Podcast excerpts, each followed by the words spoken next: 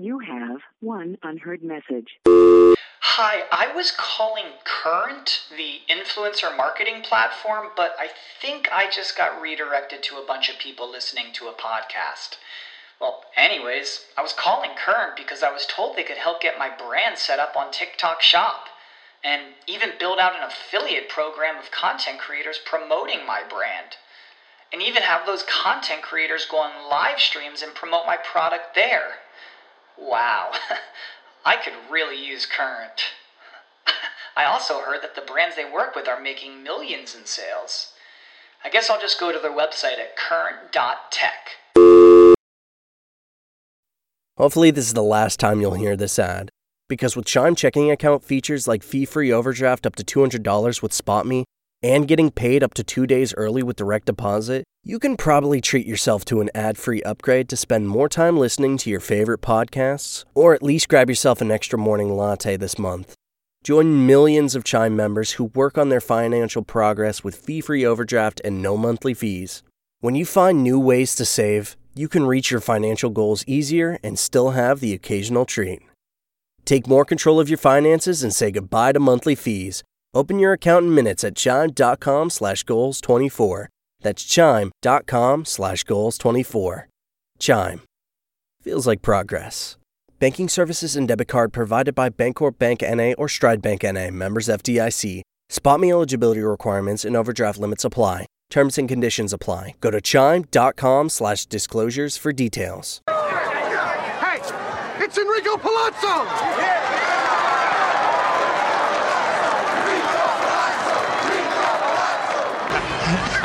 about that? You should have been pulled in the front, but they have faith in you.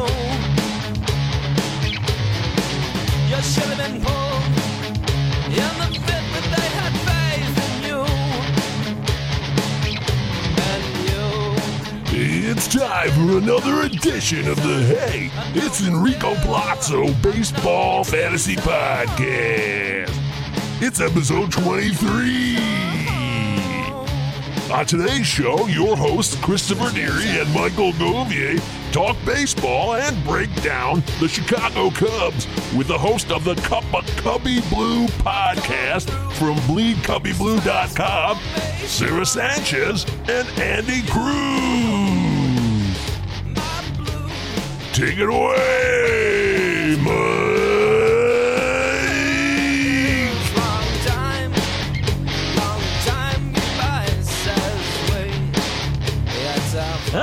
Everybody. Welcome back.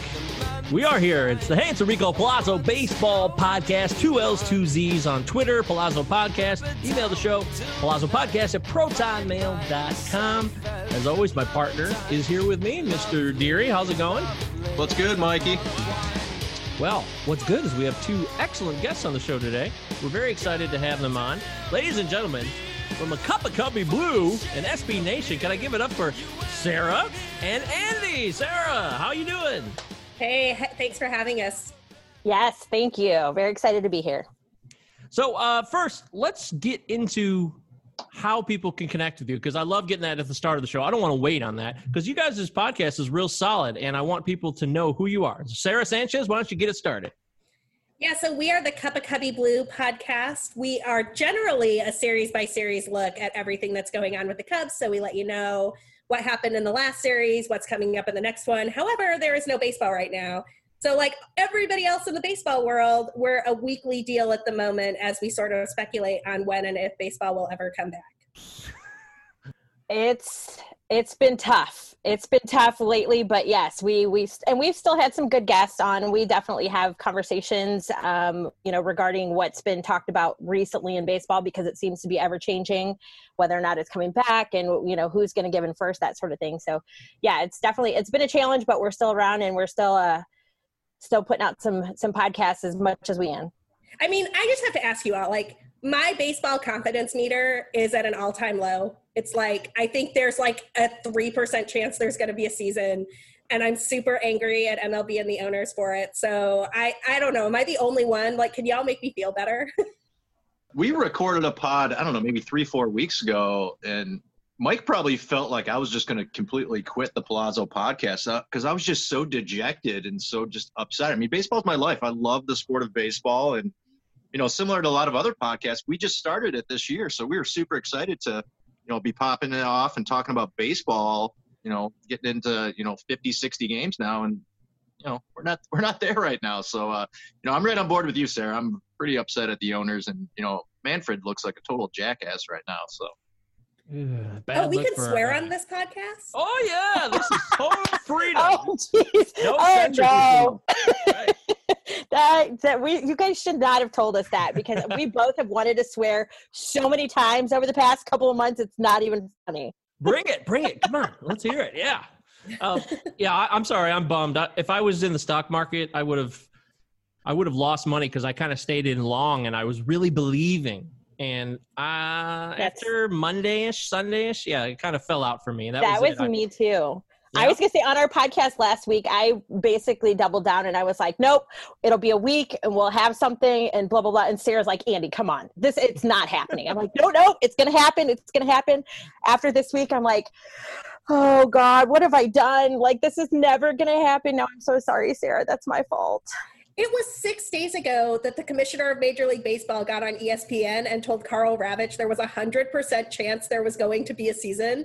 And then yesterday he's on ESPN like, no, I'm, I am the only leader of a major sports organization that cannot commit to my teams being back on the field in 2020. It is an embarrassment and a joke, and I'm so ready to set it all on fire. If I didn't love it so much, I would be done. I completely agree with you. I think we are in a really dark spot here, a sad place. It's very obvious and it's kind of tough to deal with, frankly, but there are bigger issues too. Uh, we're going to talk more about the proposal and what's going on with the negotiations. Uh, I wanted to get some opinions from you guys because, you know, here at the show, we support Black Lives Matter, and that means something to us. And we did the podcast Blackout a couple weeks ago. We were very proud of ourselves just for doing a small part. It's not about us, but we're here to help.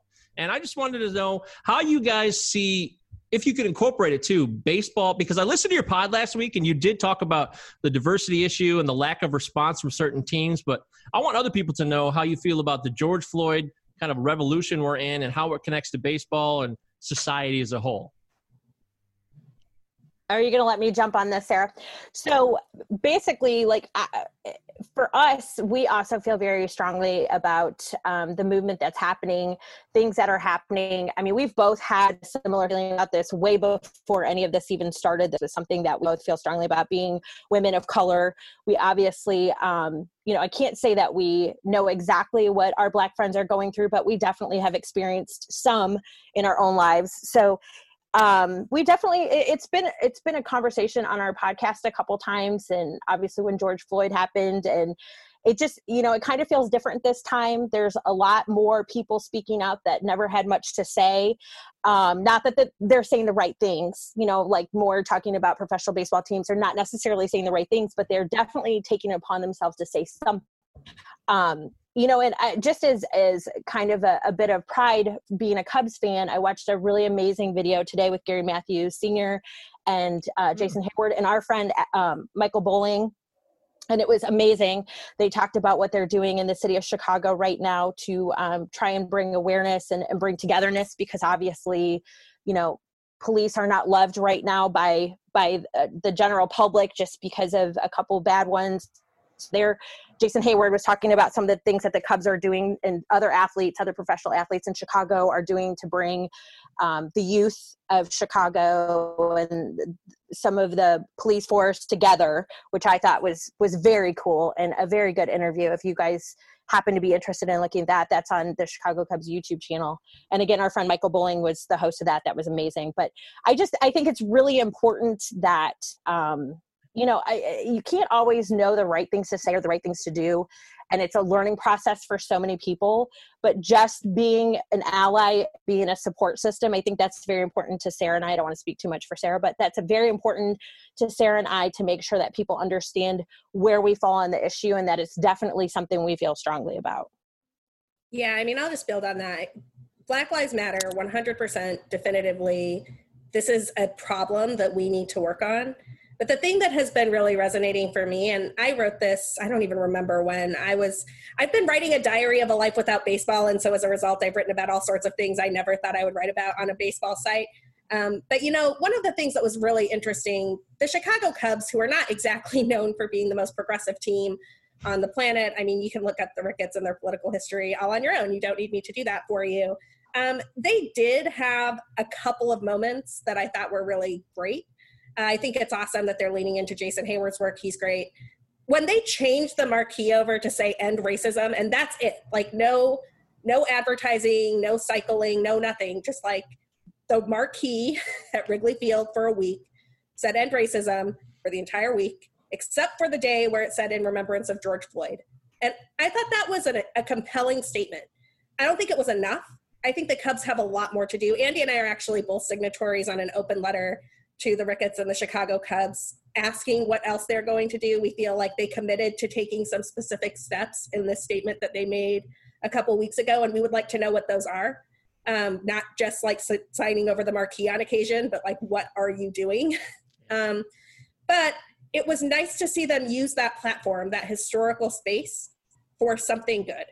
And I think all of us just need to do what we can right now. And most importantly for me, I don't know what my black friends are going through. And so it's just really important to me to listen. Just like when I talk about some of the things that I've seen my dad or brother deal with over time, I it's those are hard for me to talk about. I don't share them with everybody. And it's important to me that we listen to people right now and we listen to what people are telling us and we do what we can to fix what is an obviously bad situation. And MLB needs to do the same thing. That's well stated. Thank you, ladies. Yeah, I couldn't agree with you more. And uh, we're here to support. We will always continue to do that. We remind people to check out police brutality reforms.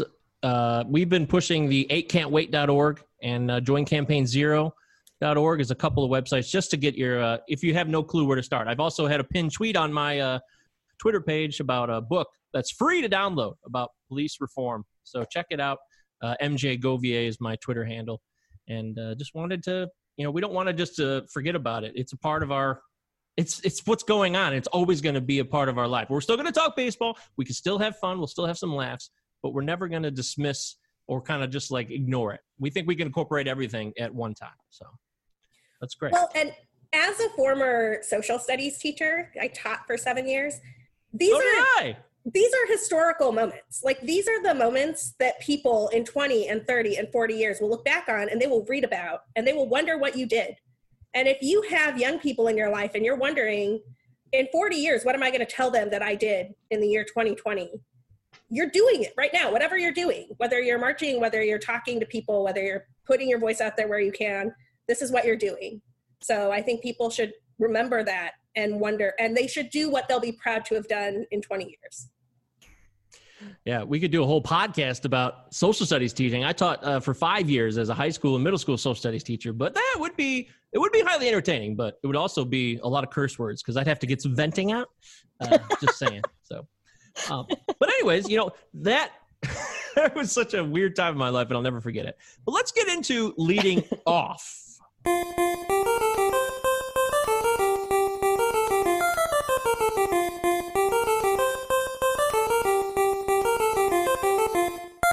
Now we're talking. We talked about it briefly. The proposal, the current situation, the maybe the mandated season seems like it's either going to be forced upon us or there'll be no season. Uh, Deary and I have talked about this in depth. Andy, do, is it no season? Do you think it's mandated? What's your bottom line? And do you care anymore? I, I'm sure you do care because you love baseball, but it's getting kind of kind of difficult.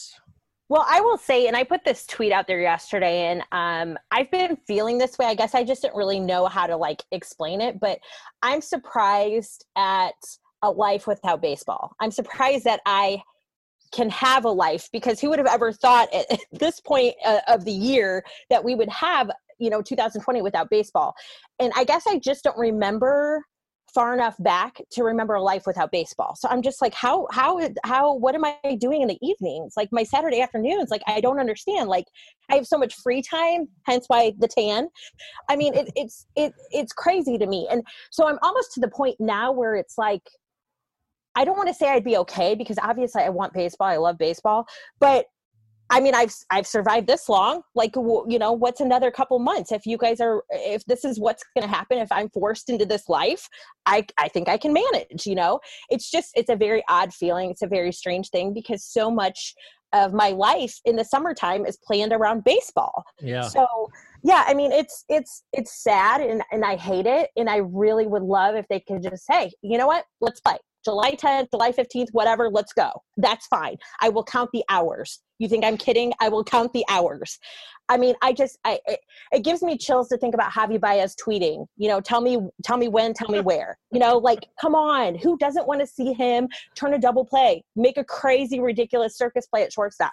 Who doesn't want to see that?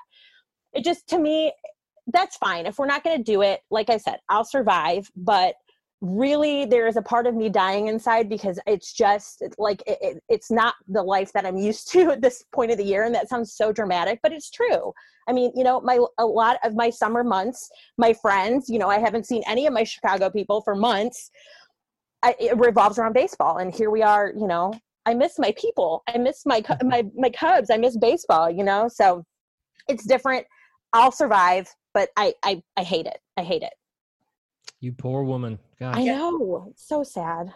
Yeah, Andy, I would- I would second that because I don't know what a summer looks like without baseball. I mean, Mike and I, we're Palazzo Podcast. We're a strictly kind of fantasy baseball podcast. And, you know, we've been talking about how if there's 50, 60 games, I don't even know if I want to play fantasy, but I, I am thirsty for, for, for baseball. I'm, I'm thirsty to come home from work and, you know, watch our lonely Tigers and be terrible, but I get excited for that 10 o'clock game at night, you know, watching the Cubbies and you know th- those National League teams are super exciting for me. I'm getting upset because I I paid for my MLB TV package, you know, back in February. I, I don't have a refund coming or anything like that. So uh, you know, I'm I'm thirsty for baseball, and at this point, I'll take anything.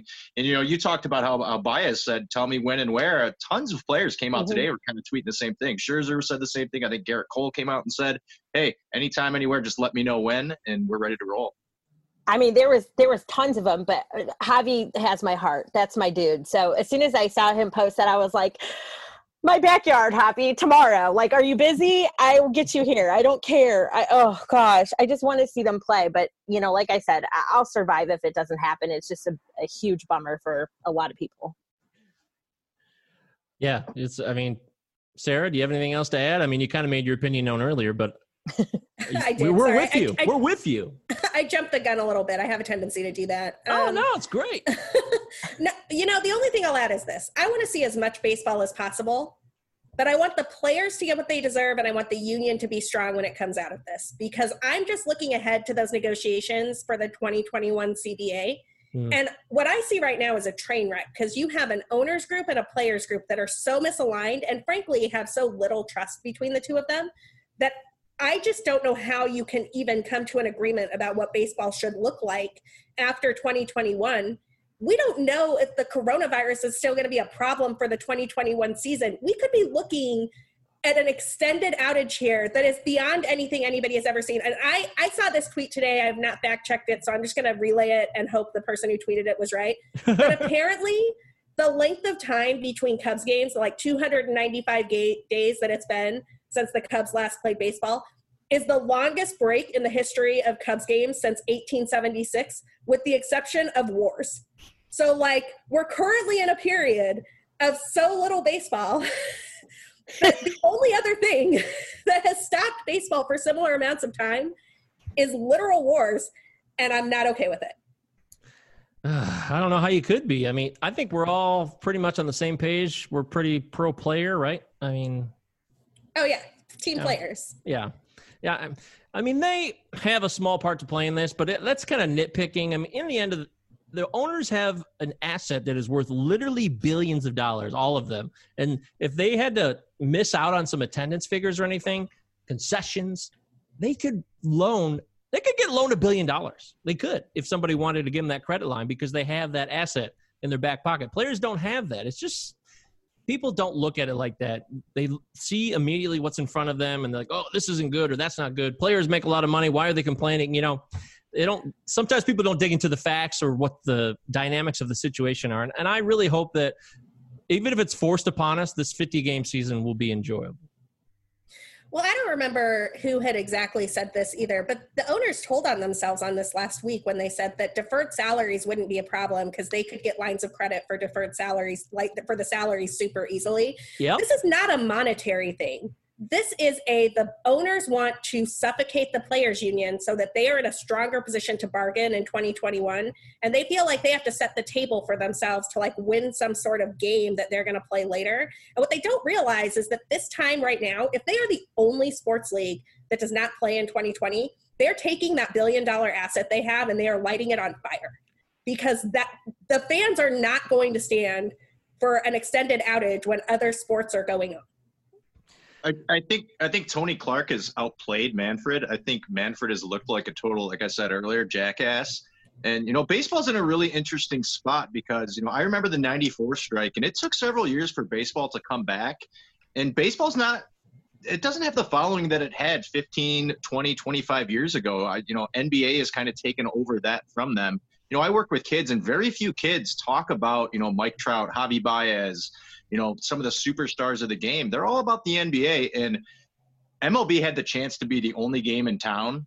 And you know they're really screwing this up right now and it's it's really frustrating to see. And you know sarah talked about the cba in 2021 and if they can't figure out stuff right now 2021 is going to look like a disaster like I, I was just talking to my boss he's a huge uh, fantasy baseball player and he his fear is and people don't think about it this way because we don't really want to we're thinking about the here and now but with that cba coming up and with what's going on right now potentially we're looking at no baseball for like three years. I mean let's be honest if the cba goes the wrong way if this does not work out in anybody's favor and there's no, no leeway given either way i mean it, it's it's a very real possibility if you think about it Yeah, that's a real issue. There's no argument here. We are in the nightmare of negotiations. Andy that's, the, Andy, that's the saddest thing I've ever heard. I know. I'm so sorry. I realized as I was saying that, I'm like, I am the silver lining girl. What am I doing? I'm so sorry. we got a player in Mike Trout that might be the best player, you know, in several generations, and he could lose several years to this. That's just that's depressing to me. well, think how we feel too. I mean, our we're already, you know, in talks of our window closing. Think of where our window will be then. You know. Actually, it'd be great for the Tigers because we're in a rebuild. Uh, But uh, unfortunately, if there's no baseball, none of these guys are going to be able to develop. I mean, I was going to say you'd have no live baseball. Yeah, that that definitely puts a kink in that plan too. Yeah, gotcha. Well, guys, I want to remind everybody where you could find these two fine podcasting analysts. They're on the website first, bleedcubbieblue.com, and then the podcast is called Cup of Cup of cubbie Blue. Where, uh, who came up with that name, by the way? Was that a co effort on your parts or?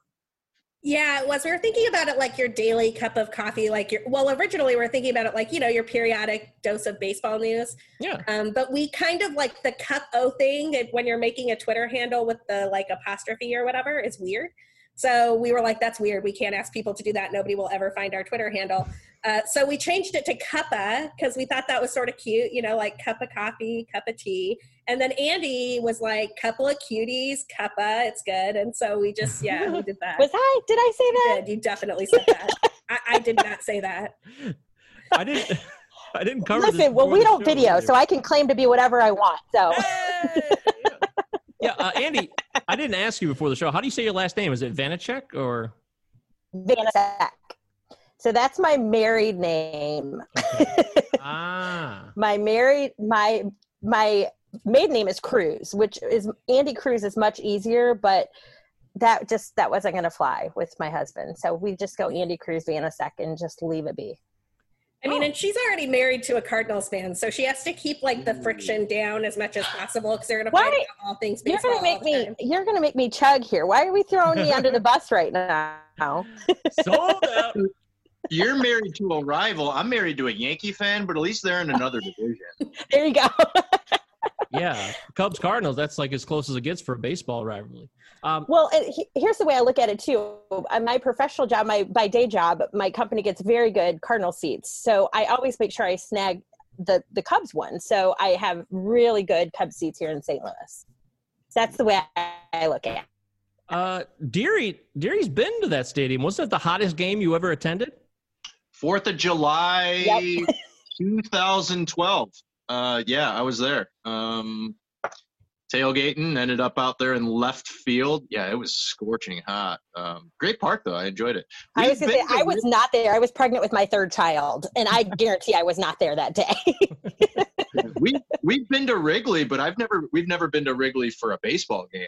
Uh, so Yeah. that, that's something that definitely needs to happen. I've, I've been to plenty of parks, but Wrigley for for a baseball game has never happened. Yeah, we're in Detroit. It's so close. So open invitation. When you all get here, you got to come to Wrigley. I will show you around. I'll take you to all the haunts. We'll hit up the people at Nisei. We'll head over to the G-Man. I'll show you where the good beer is. And Andy will come up from St. Louis and stay with me so that we can all enjoy I mean, the magic twist of my- Wrigley Field. right, twist my arm because I yeah, it's so hard to get me up there. I'm getting emotional. This is like, I'm, I'm excited because just to like connect with people in real life, this sounds so fantastical, and I would love that. This is on record and being recorded, so if you ever do that, I guarantee you, we will take advantage of that because we we saw Pearl Jam there in 2016, but like you said, we haven't seen a game yet, so we would love that experience. Well, so when baseball comes back in 2030 or whatever, mm-hmm. we'll all be like 10 years older that we can hang out at Wrigley Field. Oh, That's right. Hey, 10 years wiser, right? Because we're getting wiser every year. I know that.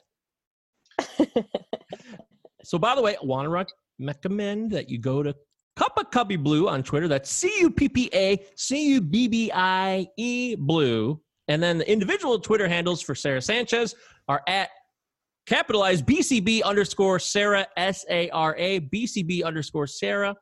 And then for Andy, it's Bryz underscore blue, B R Y Z underscore B L U E, at B R Y Z underscore B L U E.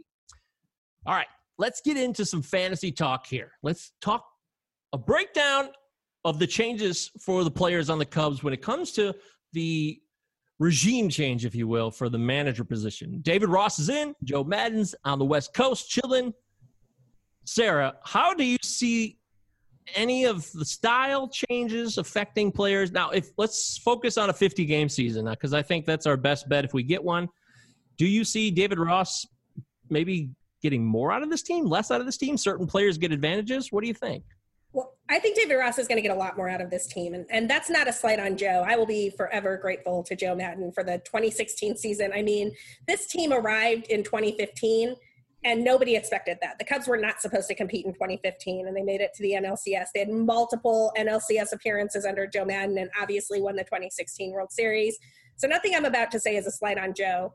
But I think David Ross has a ton of credibility in that clubhouse, and he was sort of the enforcer in during the Maddon time, it during 2015 and 2016, and so he's already built that rapport with the players that he needs to get the best out of them. The most interesting thing that I think is going to happen with David Ross at the helm is that Ross is already indicating he'll be more of a traditional guy with things like who bats leadoff or predicting who's going to be your left fielder on a given day. One of the things that was always hard during the Joe Maddon era, if you were drafting Cubs for your fantasy team, you didn't know who was going to be the leadoff hitter. You couldn't predict who was going to get all those extra at bats. You didn't know if he was going to have some wild platoon where Willson Contreras was going to play left field for five games because reasons, right? Like, and now you kind of know that that's not going to happen because David Ross is a little bit more traditional than Joe Maddon in that respect. What about you, Andy? Um, well, I definitely agree with all that. I think I have spoken quite a not so much the play on the field, but mentally what he is going to provide for the players, I think is a whole different can of worms than what Joe offered and, and, and brought to the table. And their approach is just so much different. I think you're going to see players respond to Dave differently. I mean, I think it's it's not going to be like you hear a lot of them joking around about, you know, they were buds, they were friends, they had a friendship, you know, Grandpa Rossi, blah blah blah. But I think when it comes down to it, and we start to see the demeanor on the field and in in the dugout and and you know pregame and all that good stuff, I think you're going to see that they take this guy seriously and they know he means business. And while there is definitely going to be a fun aspect to the game, it's this is you know this is your job. You're there to do a job, get it done done. This is what I expect from you, you know, that sort of thing. And I, I think the approach is going to be the biggest difference. I mean, th- there's different leaders. There's people that you, you kind of have to tool with to see where they fit as far as, you know, their roles in the clubhouse and their roles on the field. You know, there's just, there's so much that we are anxious to see. You know, we haven't seen him manage a team. Spring training does not count because he had a mic on and was sitting on a folding chair next to the dugout. Like that does not count. so you know it just to me that really saddens me because we're we're losing that year that we so anticipated with david ross Can I also point out that David Ross missed like the first 10 days of spring training with the flu?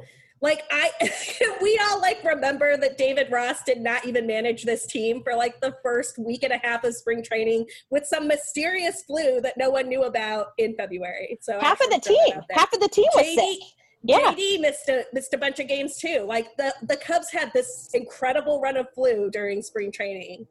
yep Sounds like coronavirus to me. Yeah, I was gonna say, is there a Corona conspiracy here? Like, I mean, it was getting close to that time. We don't have any proof. I suppose. would we would we even know though would be there be any way to know i mean there, I, there's Uh. tons of people i know that were sick around that time of the year that you know do we even know what it was if it Well, was And the flu is a very real thing. You're right. Right, flu right. destroys clubhouses. It just tears through it. So you're right. But you know, Kris Bryant is talked about being the leadoff hitter this year. Is that silly? Is this is this uh, something that's going to be a benefit for the lineup, or do you guys prefer him? Like Sarah, do you prefer him in the four three slot or batting second? No, I, I think KB in the leadoff spot is going to be awesome, and I'm really Oh. excited about it. So, the only, for whatever reason, the only player on the Cubs who has demonstrated that he is not mentally affected by the leadoff spot is Anthony Rizzo, who is the greatest leadoff hitter of all time, multiple leadoff home runs, and like a ridiculous average batting leadoff. But Anthony Rizzo cannot lead off forever. The greatest leadoff hitter of all time has to bat third in that lineup because that's where he slots in perfectly. Kris Bryant, on the other hand, has the highest on base percentage on the team, and it's not really close. Like he doesn't strike out a lot. He is that guy, and it's not like he was bringing in a ton of RBIs in the two spot because in that two spot, if you ever had KB on your fantasy team in the last few years, you know this as well as I do. Nobody was getting on in the leadoff spot.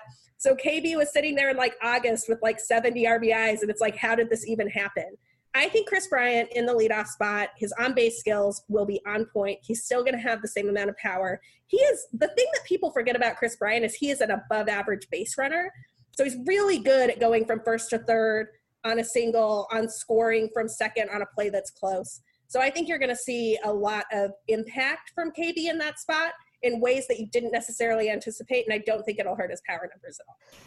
I was going to say he's such a playmaker. Like that, you have those guys that on the base paths can make things happen. They force a defense into pressure situations, and you, that's you know a lot of times when you see a or you see a miscue, and you know that leads to another base for somebody like Kris Bryant or Javy Baez or somebody like that that has great speed and and can read a play.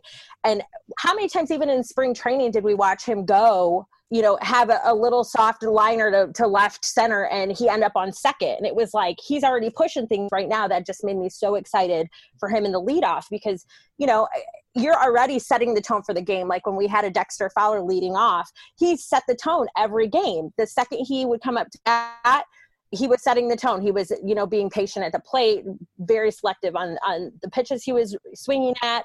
You know, was a threat to steal maybe but you know what i mean it, it, was he was just a playmaker he was somebody that got the got the game going and, and i see that happening very much so with with a kris bryant leading off Yeah, I mean, Deary, don't do we talk about how silly we thought it was to put him at leadoff, but then we kind of reanalyzed it, and I actually agree with Sarah. I think Rizzo is the master leadoff hitter, but I have no beef with him being in the heart of the order. But yeah, it's interesting, you know, within that lineup, Rizzo, Baez, Bryant, Schwarber, you know, those guys are all three four hitters, and the Cubs just don't have that traditional leadoff. But Bryant is going to be your guy. You know, good OBP is going to get on base. I love uh, how Sarah talked about his base running skills. Uh, you know, you don't have a ton of speed on this team, but you know, talking about a guy who can go first to third, get on base is is really huge. I never knew that Rizzo had that amazing line. You know, in you know the leadoff spot. I'm a huge, huge Rizzo fan, and you know it's funny. In February, we were doing our third base tiers, and I shit all over Kris Bryant. I talked about his strike rate being terrible. I ranked him as like the ninth best third baseman, and uh, oh yeah, I, and it's funny because you know as as time has gone on, and I've been looking over this Cubs team, especially today. you know, Bryant's going to be a free agent in 2022, and you know he's really going to be. He's. I, I see him as the centerpiece of this of this team moving forward with Baez, and I think like you you got four or five guys that are in their prime. You talked about it earlier, Sarah, that like the window is going to be closing soon, and they still have the opportunity over the next two three years if they can get this pitching in order to really be a threat out there in the National League Central. So uh, Bryant's probably your guy there, and uh, in the leadoff spot.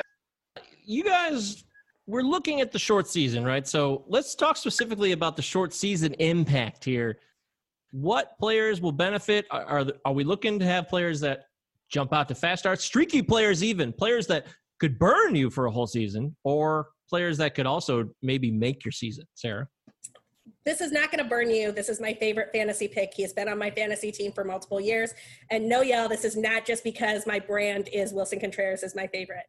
Willson Contreras is my favorite.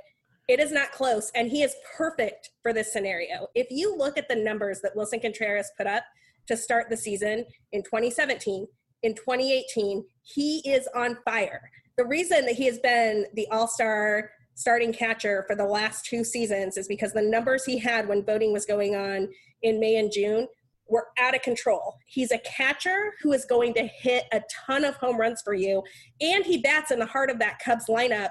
He is usually your fourth or fifth batter there. Like people forget about Willson sometimes because they're focused on KB, they're focused on Javy Baez, they're focused on Anthony Rizzo. Kyle Schwarber hits longer home runs. Willson Contreras is a legit cleanup hitter, and he's giving you that power from catcher. The only other catchers you can get who are even close are JT Realmuto and Gary Sanchez and they cost a lot more. You have to draft those guys so much earlier than you can take Willson Contreras. And I'm telling you, he is built for the short 50 game season because you're not going to have to worry about his hamstring getting hurt. He's going to come out with all of the intensity and fire that he does every single season. And I think he's set up for some big things. Our um, BCB's been running, you know, like the sim game series or whatever. Our sim Willson Contreras has 17 home runs right now. that is out of control. He's like on pace for a 40 home run season. So Oh, Nelly. How about that? Willson, I was kind of big on him, but I kind of pushed off. I feel like he rotates good years, bad years. I also feel like he's getting drafted too high. That's one of my concerns in fantasy leagues, so I'd rather wait. But you make a compelling case, and this could be his year. I'm curious about the starters and the starting pitching specifically. Andy, how can the Cubs benefit from their starting staff? It looks kind of like a train wreck to me, to be frank. No, ouch. Um, It does. yeah, I mean, it's not it's not ideal. It's definitely aging. Um, Yu Darvish, I'm looking forward to have a huge, huge year.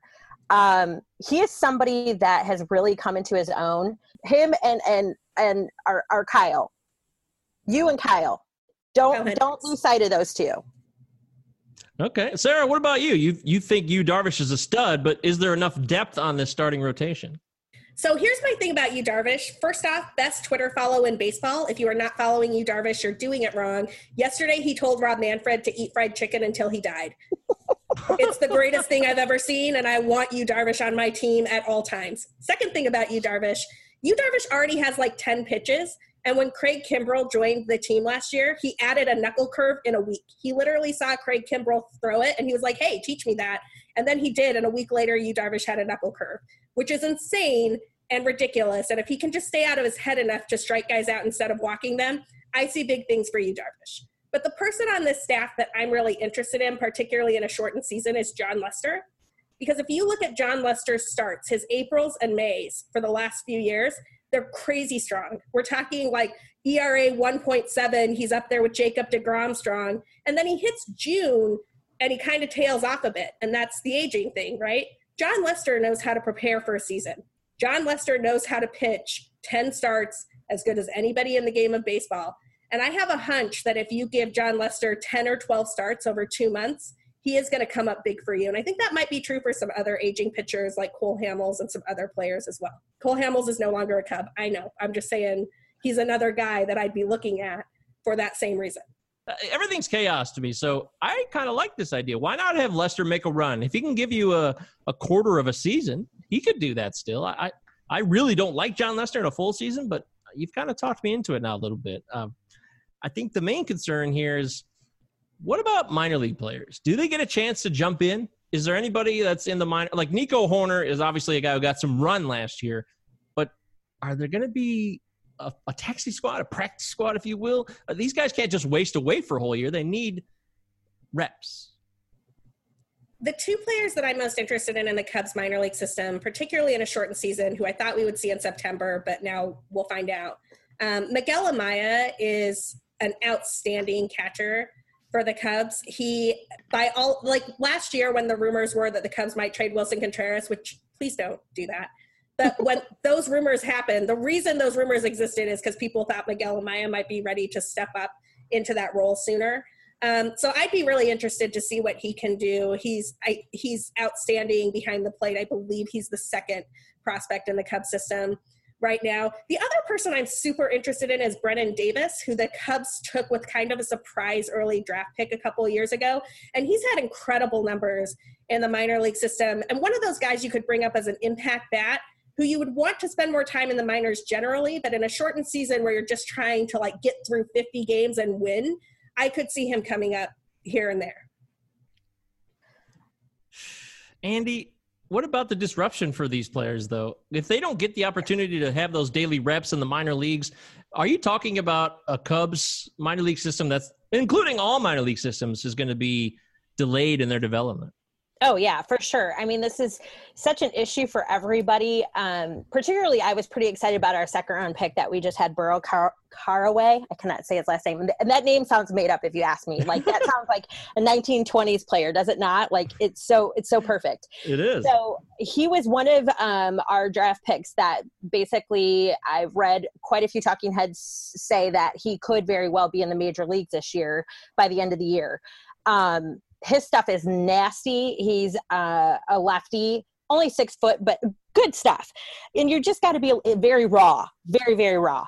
Um, and you got to be a little concerned about where that development goes if he gets no playing time in, in, now this season and he's not able to come up to the majors like does that hurt his confidence like what does that do for you know what he's already gotten where he's gotten to thus far you know if he has the potential to get there you definitely want to see him do that you know and if this season is shortened or doesn't happen you know you just kind of wonder what could have been if you know he doesn't get that opportunity so yeah it definitely it definitely is going to take a toll on a lot of different players but you know there's there's some guys in our minor leagues that I would love to see get called up at some point, and it, you know, you just don't see it happening in a shortened season.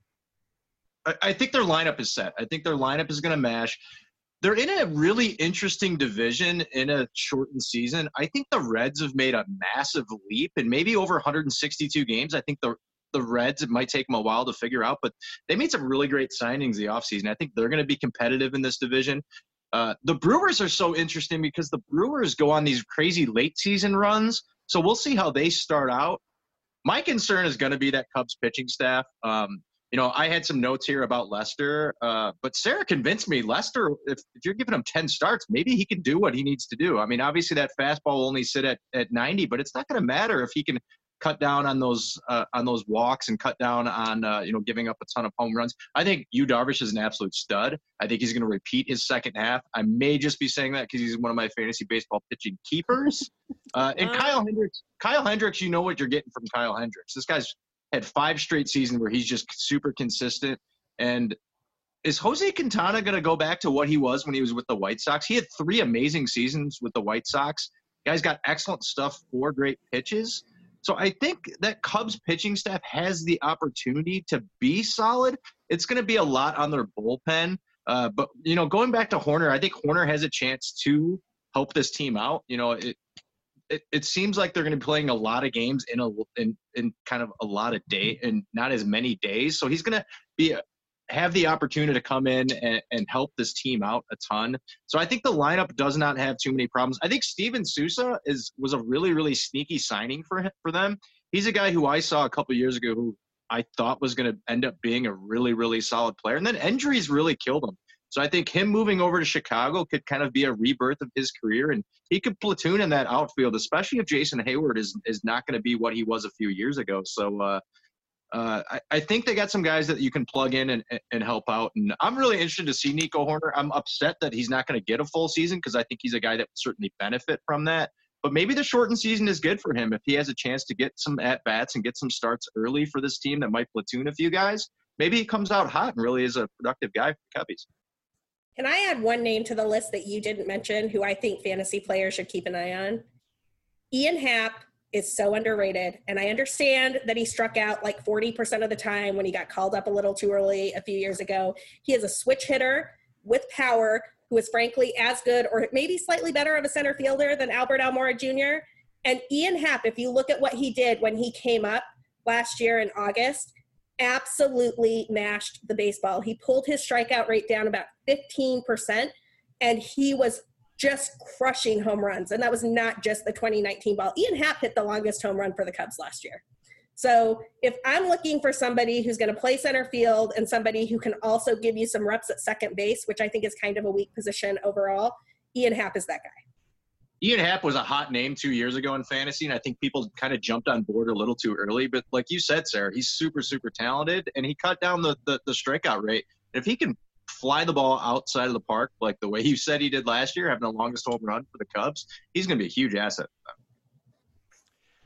Yeah, Ian Happ is a special player, 240th uh, ADP right now. He's going to be a steal and he's going to give great value, no matter how long or short the season is. Bottom line, I want to know from each one of you do you like the Cubs to win the division in a short 50 game season? Are you afraid of the Reds?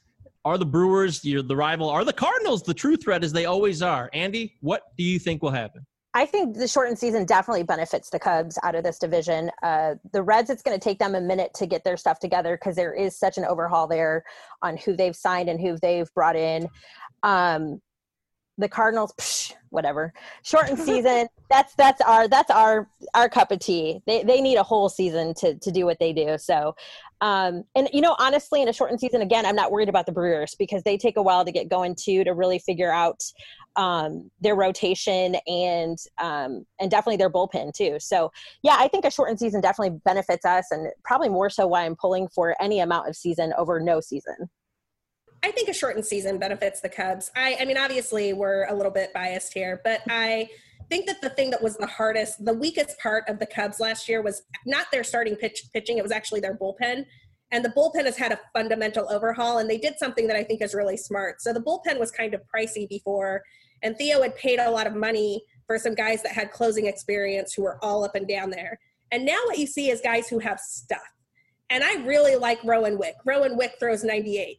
Rowan Wick has stuff, right? Like I like these people who are in the bullpen right now who maybe you haven't heard their names, but it doesn't matter because they're just that guy with that one pick. Brad Wieck, the guy or Weck is that Weck and Week uh, Wicks. I always like Weck. I don't know. There's a lot of Wicks. Anyway, this guy is like six eight and he's a lefty and his stuff is insane. And I just think that their bullpen really has taken has gotten a massive upgrade, and that will also help them in the shortened season. I think the biggest threat is always the Cardinals, just because the Cardinals have this devil bird magic thing going on that makes me nervous. But after that, probably the Reds. Yeah, I like the Reds in this division, but it's I'm not even make a prediction because it's so unknown. Short season is gonna be crazy.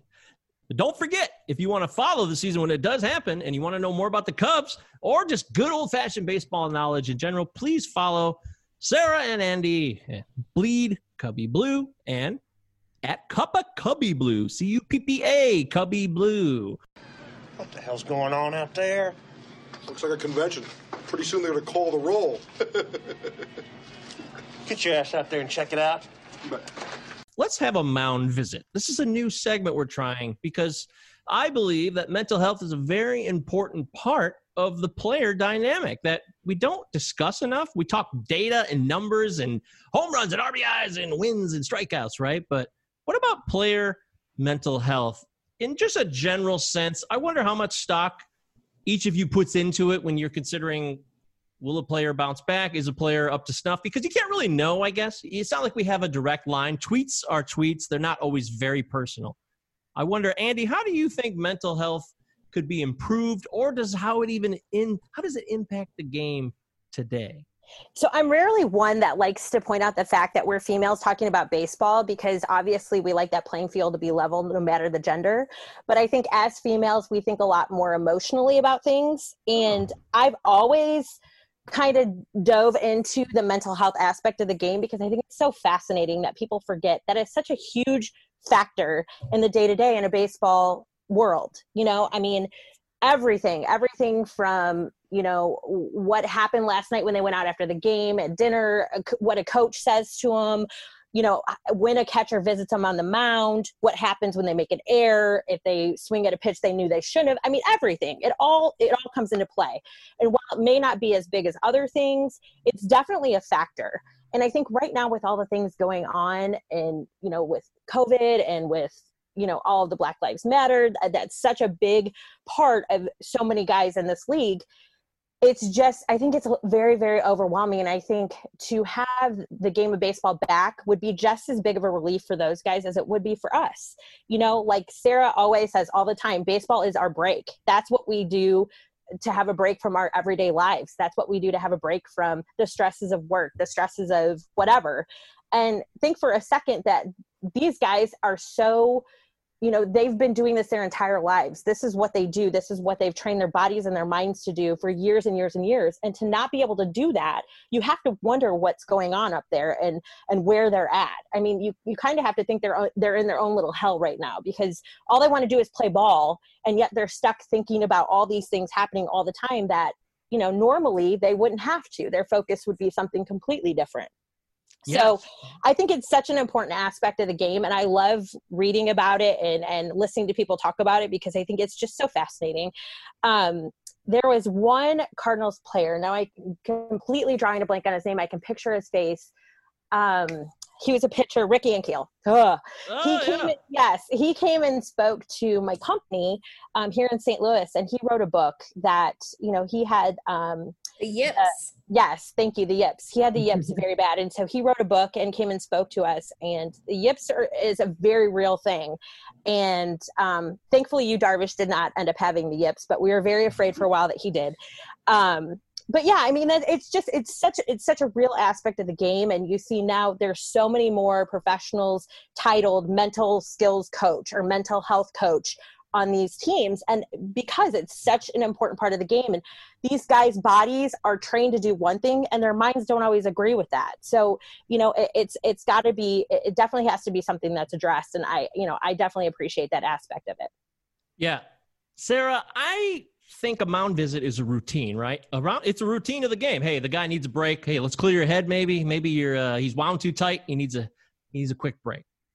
Routines are a part of baseball, and now the routine has been flipped on its head. The script has been flipped. This is chaos now.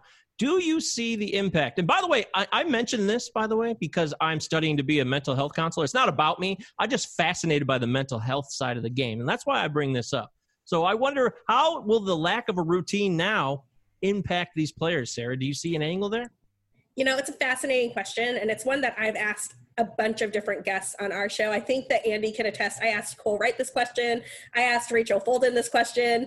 I asked Pat Hughes this question. I asked Glenn Casper this question. I totally agree that the disruption to the routine of the game of baseball is a story here, and I'm not sure where it goes if you're if you listen to a pitcher like Lester talk about his routine, I mean, he knows exactly what he does on day one. He knows what he does on start day. He knows what he does on bullpen day. Like he has he has a routine completely down, and that has been thrown out the window. So I'll, I'll tell you what I was told by people that who are much smarter than me when I asked them this question. Every single one of them, to a T, without exception, said these are professionals and they will be ready to go when the day comes.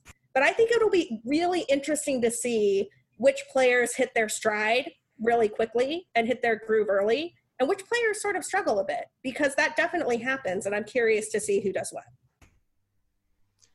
Yeah, I completely agree with both of you. Mental health is something we need to learn how to quantify more. And I'm going to try to continue to talk about it on the pod because we just don't know what's going on with some of these players, and it changes everything and maybe we'll never be able to quantify it. Maybe there's no algorithm or something that could clearly define it, but I still will be fascinated by it. I do want to say that you guys' podcast is great, and I wanted to mention the Katie Day episode was really cool.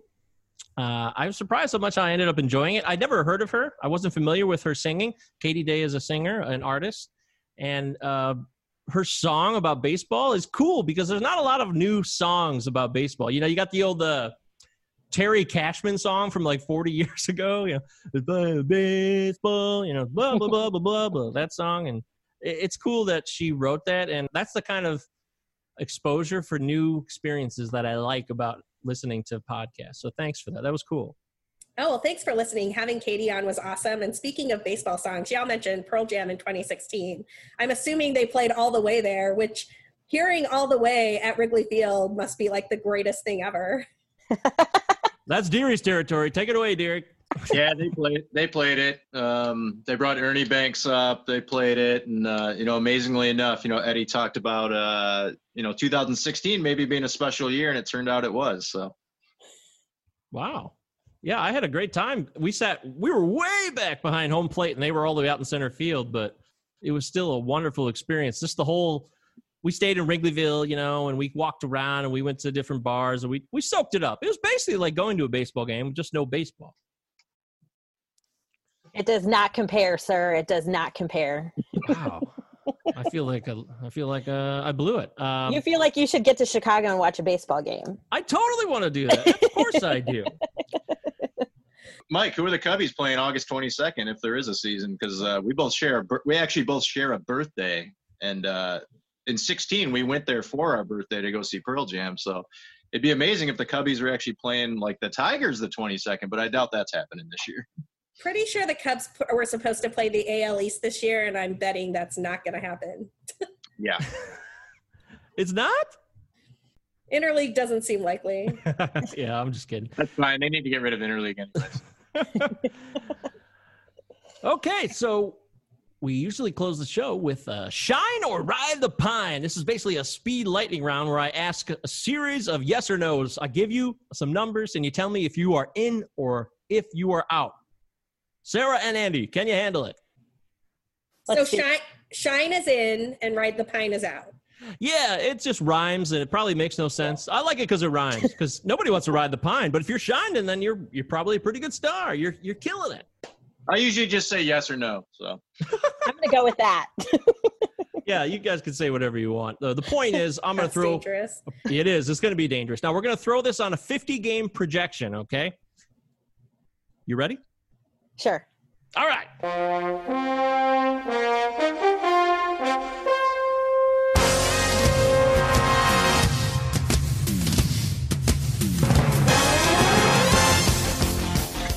First, I'll go. We'll go in order. We'll go Sarah and Andy. Okay. So let's start. David Ross. Will he last two years or more as manager? Sarah. Oh, definitely shine. Theo loves him. If read the foreword that Theo wrote to David Ross's book teammate, if you want to know how long David Ross is going to last as Theo's manager. Yeah, I'm definitely going higher. definitely going higher. Eh, I'm not surprised. I thought I'd take a chance, though. All right. How about Javy Baez? Will he hit 280 or better, Sarah? I'm going to write the pine on that, but I think that his power numbers will make up for it. He's not really a hit for average type of guy. He's not, but in a shortened season, I can see it happening. So I'm gonna go yes. Wow. Okay. All right. I like it. How about this? Anthony Rizzo, top three MVP finisher. He'll finish in the top three of the MVP voting this season in a short season, Sarah. I'm going to say no because I have called Anthony Rizzo in the top three of MVP voting for the last three years on the Happy Blue intro, and I have been wrong each year. So I figure if I say no this year, he will actually get it. Anthony Rizzo is tremendously overlooked as an MVP candidate. We do not appreciate him. We're going to look back at his career and be like, whoa, this dude just hit like 30 home runs and gave you 100 RBIs and had a 400 on base percentage and a 300 average while playing platinum glove at first base for year after year after year. Why don't we appreciate him? Listen, I, I'm still angry that he doesn't. He, he's not a starter for the All Star team every year. Like I, I still don't understand that. But um, top three in a shortened season, I'm gonna go yeah. I'm gonna go yeah. I, I, I like yeah. I like him in a shortened season. I like him a lot in a shortened season. And like I said, he's good friends with David Rossi. I like the chemistry there. I think good things are gonna happen with those two. And, Andy, if the All Star game was played at the end of the year, Rizzo would be your starting first baseman. Yeah. Yeah. Mike and I have issues with the All Star game and voting and the politics behind it. Uh, so It's annoying. It's annoying. I just wish it could be consistent. It's just, it, it, yeah, it bothers me. Yeah, it rewards streaky players who get off to hot starts. It's not fair. But that's how it is. Baseball is just unfairness and baseball go hand in hand. It's just how it's always been, unfortunately. How about Christopher Bryant? Will he have an OBP? If he's going to be leading off, this would be nice. An OBP of 400 or higher, Sarah. Can he do it? Yeah, I say shine. KB KB has an awesome eye at the plate. He's going to get a lot of opportunities to drive the ball. It's K, I think KB is going to take his walks, drive the ball, and he will have an OBP over 400. He's only done it once in his career. Shortened season, though. That could be interesting. Ah, God, there's so many unknowns. I well, and I like his how his approach has changed. I feel like his approach changed quite a bit at the end of last year, and he got a lot more selective. And you saw him really, you know, hitting hitting some balls hard that he, you know, his swing rate was just was low, and you saw it go up quite a bit at the end of the season. So I really like him for on base percentage in that leadoff spot. I think we're going to see him go above that. Ringing endorsement, ladies and gentlemen. All right, next. How about Jose Quintana? Can he have a 3.90 ERA or lower, Sarah? Jose Quintana is so frustrating to me because when he is good, he is like ace level good and he'll strike out 16 guys and like look like he's going to dominate everybody. And when he is bad, he cannot get out of the second inning. He's already given up 10 runs. It's unbelievable. I don't know what happens there. I'm sure sometime in 15 years somebody's going to write a book and we'll have some explanation for why Jose Quintana can only pitch half of the time. I'm saying ride the pine. Jose Quintana is going to have a four-ish ERA again, and it's going to frustrate me that it was still a better trade than the Chris Archer deal. So the Cubs did what they had to do there. So I'm going to say that one bad inning, which would be like a typical six or seven inning for Quintana, ruins that. So I'm going to say definitely ride the pine. In a Yeah. shortened season, one bad inning will ruin that. So yeah, there's no way he's going below 3.9. That's a great Prove point. us wrong, Q. Q. Prove us wrong. We're That's- begging my, you. That's my Rizzo take for you, Sarah. I've said he's going to be fantastic every year, and he fails me. So one bad inning, Q. Yeah, you gotta superstitious. It, it matters. okay, how about this? Nico Hoerner. Will Nico Hoerner appear in 35 Major League Baseball games or more? That's rough. I, I'm gonna say no. Uh, I, but he should. The problem here is that the Cubs have a lot of depth at that second base position built up because they weren't sure if Nico was going to be ready for spring training, and now he's missed out on spring training, and nobody really knows what he's going, what type of appearances he's going to get beforehand. And so I honestly think they're probably going to start off there with Jason Kipnis and David Bote. And if Jason Kipnis and David Bote struggle, Nico will get a shot. But I think that the problem is that he's just not going to be able to get up to 35 games. Probably wouldn't draft Nico in a fantasy draft unless I knew there were some injury issues and some reasons he was going to get some playing time. And I think Nico is great. I think Nico is going to be a superstar. I love everything about Nico Hoerner, but in a 50 game season, I don't think Nico hits 35. Yeah, I agree. I was going to say, and uh, the dreaded injury conversation obviously is one that you don't want to have. But if that happens, then you can definitely look for him to to make his way up into that rotation of that spot. But I just don't see anybody being a heavy hitter there right now. I I mean, it's going to be a, a floating spot basically, and I don't see Nico joining in on that quite yet, and especially not for 35 games in a shortened season. I, I'll, I'll be clear. I don't think any of them are going to get 35. No, I don't think yeah, Jason 100%. Kipnis gets 35 games. I don't think David Bote gets 35 games, and I don't think Nico Hoerner gets 35 games. I think that second base spot is going to be a rotation.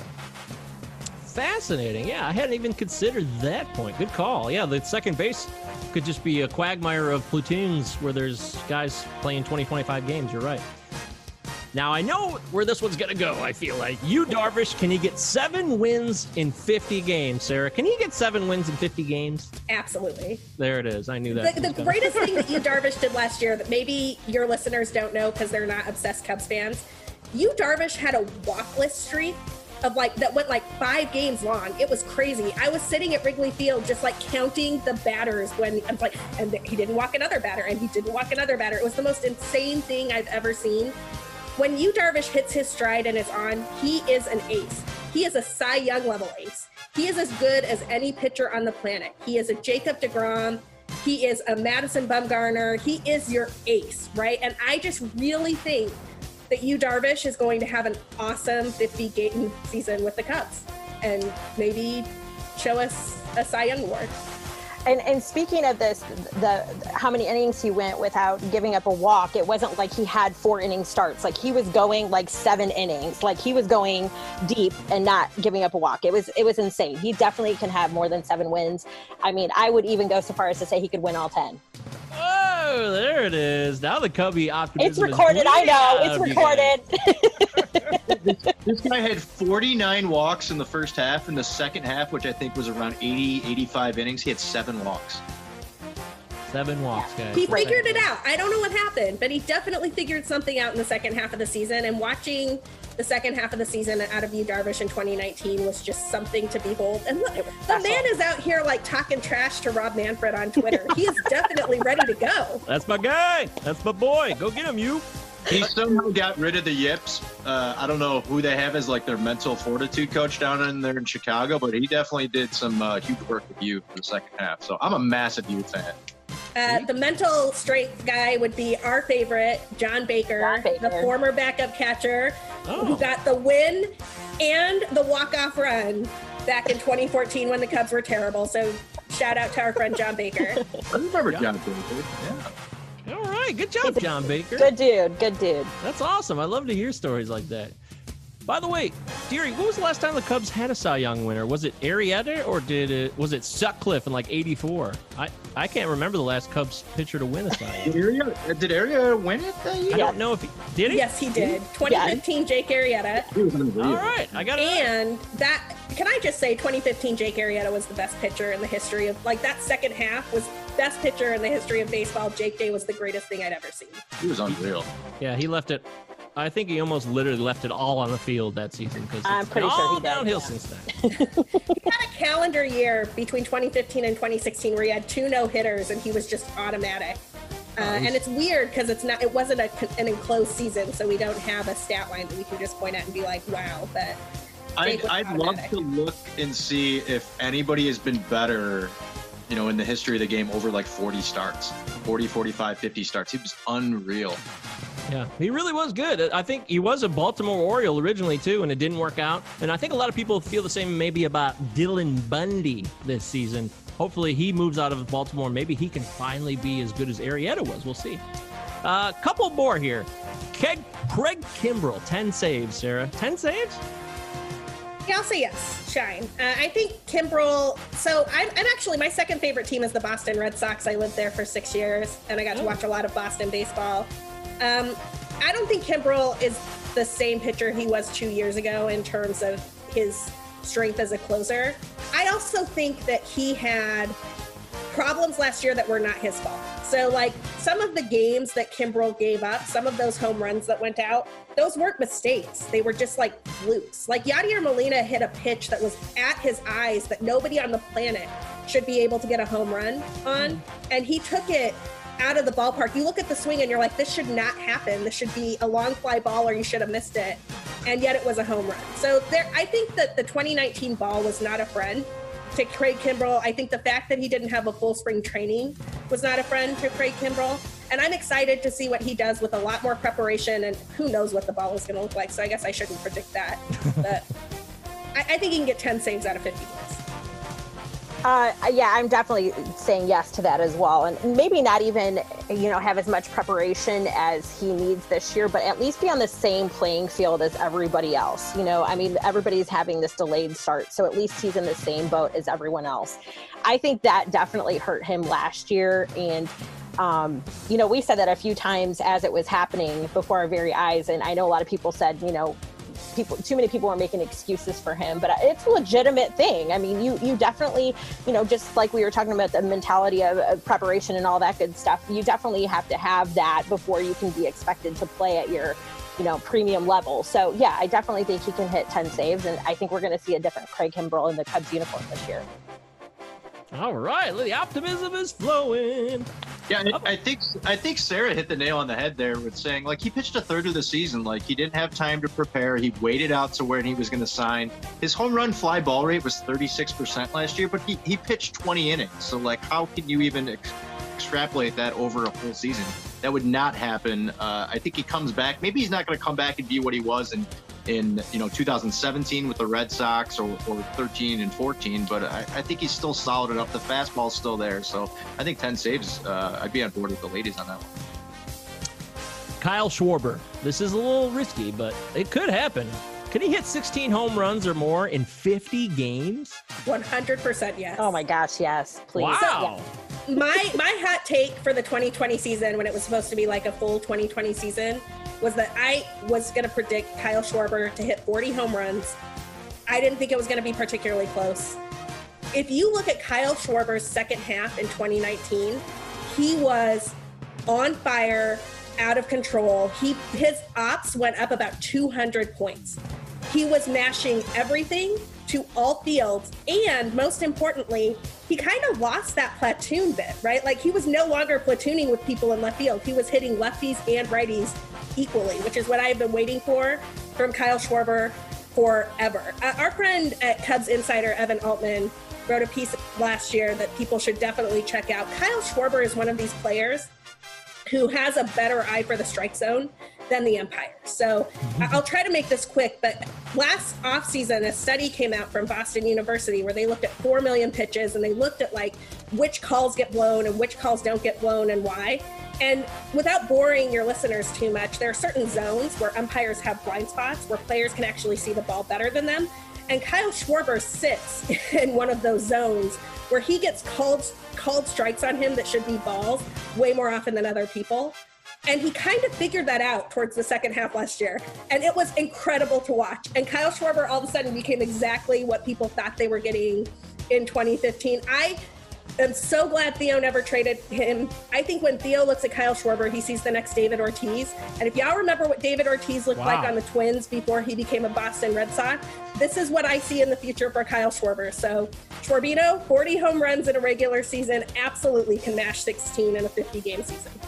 Schwarbino, I love it. You're not holding back. Wow, that is some strong, strong words, I must say. I, I like it. I like that you're putting yourself out there. I respect that. I am I'm also a huge Schwarber supporter, and I would definitely say he can hit that and then some. I think his approach was so impressive towards the end of last year. You can definitely see where it shifted, and he was just. I mean, every ball was like a, a beach ball to him. You know, it was just solid contact, and he was so selective. And I mean, I think we even saw him walk a few more times than he typically walks, and it was it was just very reassuring. And again, he's another one that has a great relationship with the new head coach. So this is also an, going to be another factor in some of these guys that I don't think we saw full potential up until this point. That we're going to see a different level to them, to their competitiveness because of who they're playing for. Not a slight on Joe, but definitely a, a you know an advantage to having somebody like David Ross at the helm. So yeah, I, I really like Schwarber and shortened season. You know, 40 home runs. Heck, I'd even say 45 in a full season. oh yeah. So does Schwarber hit the most home runs on the Cubbies this year? He never has. Um, he hasn't had the most. Part of that has been injuries. Part of that has been that he hasn't had the at bats that some of them have had. I think that last year. I'm, I'm, I'm going to mess this up if I try to get into this. So I'm not going. I'm not going to call exactly who had it. I think it was either KB, Rizzo, and and Baez have kind of traded off that spot the last few years. Um, he could. Kyle Schwarber has the most raw power on the team. The only other player that has power that's kind of similar is Javier Baez, um, and that's all from his speed. I, if you look at Javy's, um, what's it called, like his scatter his scatter chart of his home runs, you can see that he starts going oppo in like 2018, and he never looks back. And all of a sudden, his home runs are just all over the park uh, which is a little different from Schwarber. Schwarber's home runs still tend to be towards that right field. Uh, We actually call that um, big video board up there the Schwarboard because his home run that he mashed in 2015 against the Cardinals is still up there under plexiglass.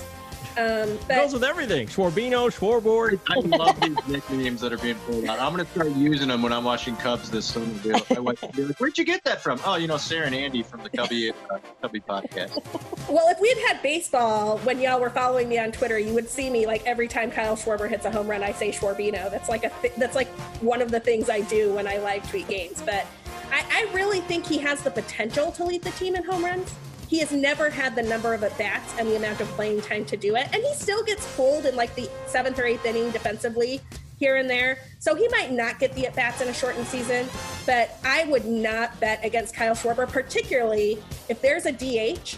Kyle Schwarber is going to play all the time, and Kyle Schwarber is going to mash a lot of baseballs, and it's going to be awesome. Great. I, I was going to say we're, we definitely have a great problem there where we have like three or four guys that very easily could hit the most home runs on the team, and we're not even talking about Willson Contreras, who also has the ability to do that.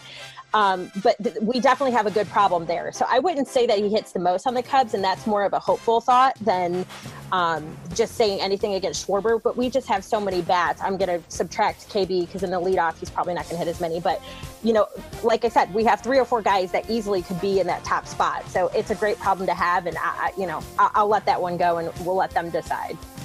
You could put David Ross at the plate, and he'd have more home runs than anyone in the Tigers. So you're in really good shape. Oh, wow. I can't argue with that. Two left. Let, can Ian Happ hit 12 home runs or more? Will he get the opportunity? He could definitely do it, but will he get the opportunity? 12 home runs, Sarah. Yeah, I think he will, and I think he will get the opportunity. Um, I so this is kind of my hot take.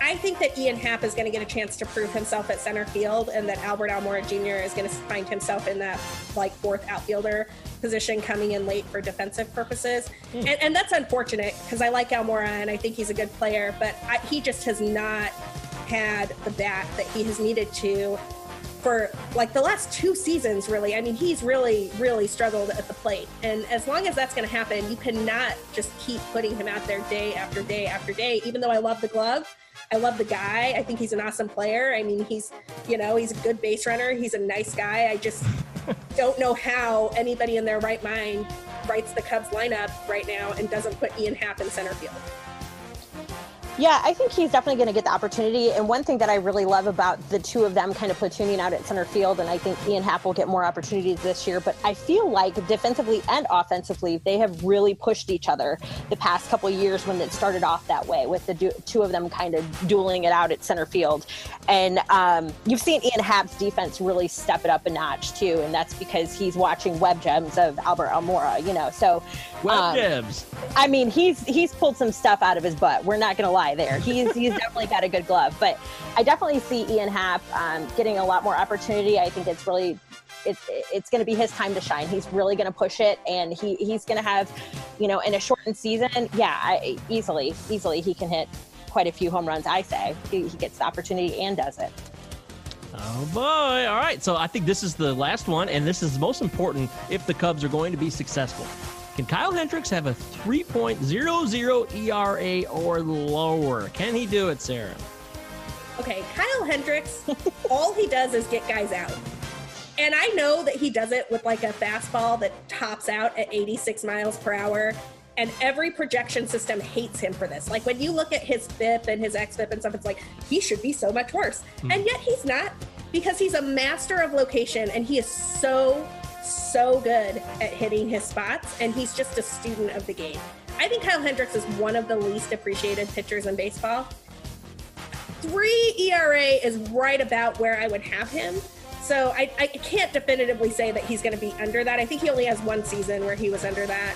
Um, but I do think? Kyle, Kyle Hendricks just just wins ball games. That's what he does. He comes out, he throws 81 pitches, complete game shutout. It's like, what do you? I when was I think it was like the first 81 pitch Maddux in like 20 years for the Cubs or something ridiculous. It was insane. So I don't know. I think Kyle Hendricks is a great pitcher, whether he's at a three ERA or slightly above it. But I, I definitely think he's underrated by like every projection system and most of the general metrics that we use to evaluate. Okay, Deary, I have another nickname for you. He is called the professor for a reason. This man is meticulous. He is insane. In, in a shortened season, you have to think about it from the batter's point of view as well as from his point of view. They're also not getting as many opportunities to see him in a shortened season. And some of the people that he did not, he was not so successful with on in some of his off games were teams that he had seen over and over and over again. You know, he was good against the Cardinals a couple games and then had a couple not so great games against the Cardinals. So um, keeping that in mind, I definitely think he can get under 3.0 ERA. And I, I, I think he needs, and I've said this so many times, he needs to ha- be a solid Cy Young contender one of these seasons. I mean, he is so overlooked and he's so under the radar. And, and one of these days, it, he's just going to pop and somebody's going to finally take notice and he's going to get the accolades he deserves because he is he's crazy good. And, and yeah, he definitely, in a shortened season, I think he can definitely stand out. Well, there you have it, folks. The Cub experts have spoken. Yes, I'm calling you guys the experts, so just accept it. Cubs experts have said their piece, and that's pretty much our show. We are going to wrap it up. This has been the Hey, it's Rico Palazzo Baseball Podcast. It has been a real pleasure. I've enjoyed this pod. Uh, I didn't know I could have this much fun talking about the Cubs, but I, I don't hate the Cubs. I don't have like a beef against the Cubs at all. They're actually, they're pretty. uh minor in terms of like my oh I can't stand that team. They're not the Astros or the Yankees or anything like that. So this has been a real hoot, and I would love for each of you to remind us where we can find you, what's going on, because people have got to get more of this information. Sarah. Uh, yeah, you can find us at bleedcubbieblue.com and you can find everything about our podcast on our Twitter account at Cuppa Cubbie Blue. And you can find my writing and my general thoughts about life and baseball at BCB underscore Sarah. And I am I am at Bryz B R Y Z underscore blue B L U E. Bryz. Okay, well, thank you for joining us. Uh, this has been a real pleasure. Uh, we will see everybody next time on the Hey, it's a Rico Palazzo Baseball Podcast. Two L's, two Z's. You can email us, Podcast at protonmail.com. Let us know. Did you enjoy the episode? Do you have a beef with what anybody said? We're ready to listen at all times.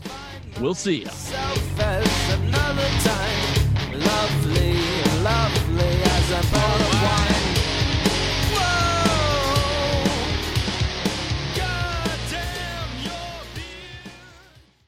You can probably treat yourself to an ad free upgrade, or at least grab an extra latte. After getting a Chime checking account with features like fee free overdraft up to $200 with SpotMe, no minimum balance requirements, and no monthly fees. Open your account in minutes at chime.com slash goals24. That's chime.com slash goals24. Chime. Feels like progress. Banking services and debit card provided by Bancorp Bank NA or Stride Bank NA. Members FDIC. SpotMe eligibility requirements and overdraft limits apply. Save big on brunch for mom, all in the Kroger app. Get 16 ounce packs of flavorful Angus 90% lean ground sirloin for $4.99 each with a digital coupon. Then buy two get two free on 12 packs of delicious Coca Cola, Pepsi, or 7UP, all with your card. Shop these deals at your local Kroger today or tap the screen now to download the Kroger app to save big today. Kroger, fresh for everyone.